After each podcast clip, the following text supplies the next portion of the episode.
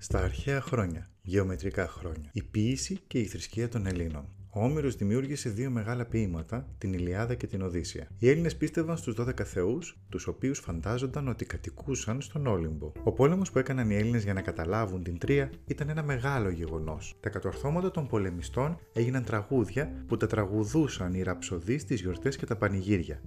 Τον όγδοο αιώνα π.Χ. ο Όμηρος, ένας σπουδαίος ποιητής, έγραψε δύο μεγάλα ποίηματα, την Ιλιάδα και την Οδύσσεια. Η Ιλιάδα μιλάει για τους αγώνες των Ελλήνων και για την κατάληψη της Τρίας. Η Οδύσσεια έχει ως θέμα της τις περιπέτειες που πέρασε ο Οδυσσέας στην προσπάθειά του να γυρίσει στην αγαπημένη του πατρίδα, την Ιθάκη.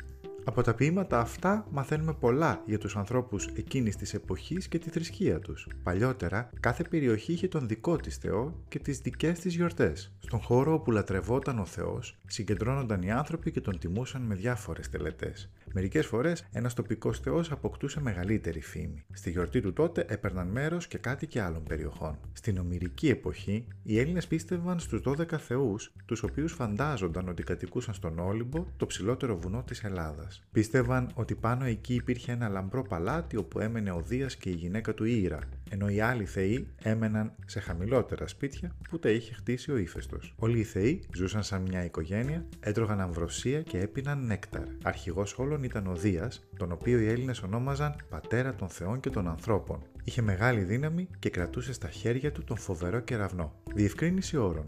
Οι ραψοδοί, αυτοί που απάγγελναν σε δημόσιους χώρους τα ποίηματα του Ομήρου. Οι τελετές, οι εκδηλώσεις στις οποίες έπαιρναν μέρος πολλοί άνθρωποι. Η αμβροσία, η τροφή των θεών του Ολύμπου, η οποία τους έκανε αθάνατους. Το νέκταρ, το ποτό που έπιναν οι θεοί. Παράθεμα ένα από την Ιλιάδα του Ομήρου σε ελεύθερη απόδοση. Σκληρή μονομαχία. Είπε ο Έκτορας και τίναξε το κοντάρι του και χτύπησε τη φοβερή ασπίδα του Έαντα. Δεύτερος ο Έαντας τίναξε το μακρύ κοντάρι του και χτύπησε τη στρογγυλή ασπίδα του Έκτορα. Τρύπησε η δυνατή αιχμή τη λαμπρή ασπίδα και ήρθε και διαπέρασε τον όμορφο θώρακα και στα πλευρά του έσχισε το χιτώνα. Εκείνος όμως έσκυψε και γλίτωσε το μαύρο θάνατο. Τότε αμέσως εκείνοι τράβηξαν από τις ασπίδες τους τα δώρατά τους. Παράθεμα δύο. Οι δώδεκα θεοί του Ολύμπου.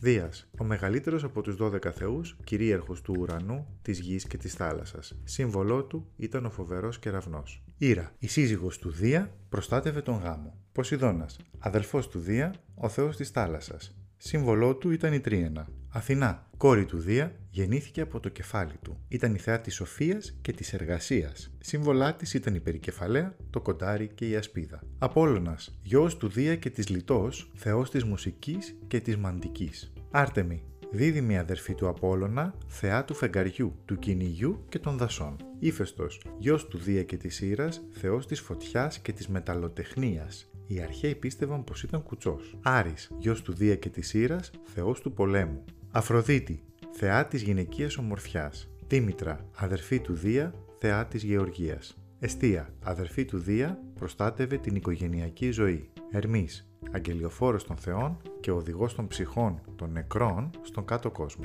Παράθεμα τρία από την Ομήρου Οδύσσεια σε ελεύθερη απόδοση. Ομηρική φιλοξενία. Ο Τηλέμαχος οδήγησε τον ξένο σε ένα θρονί να κάτσει, όμορφο λεπτοδουλεμένο που είχε και σκαμνί για να ακουμπάνε τα πόδια και κάτω του άπλωσε λινό σεντόνι. Έβαλε και ο ίδιος κοντά στον ξένο ένα σκαμνί σκαλισμένο για να καθίσει. Μια παρακόρη ήρθε αμέσως κρατώντας όμορφο χρυσό λαγίνι και τους έχινε νερό να πλύνουν τα χέρια τους σε μία ασημένια λεκάνη. Έπειτα έστρωσε μπροστά τους μακρύ σκαλιστό τραπέζι. Μετά τους έφερε ψωμιά, η σεβαστή οικονόμα και διάφορα προσφάγια, πολλά από ό,τι είχε.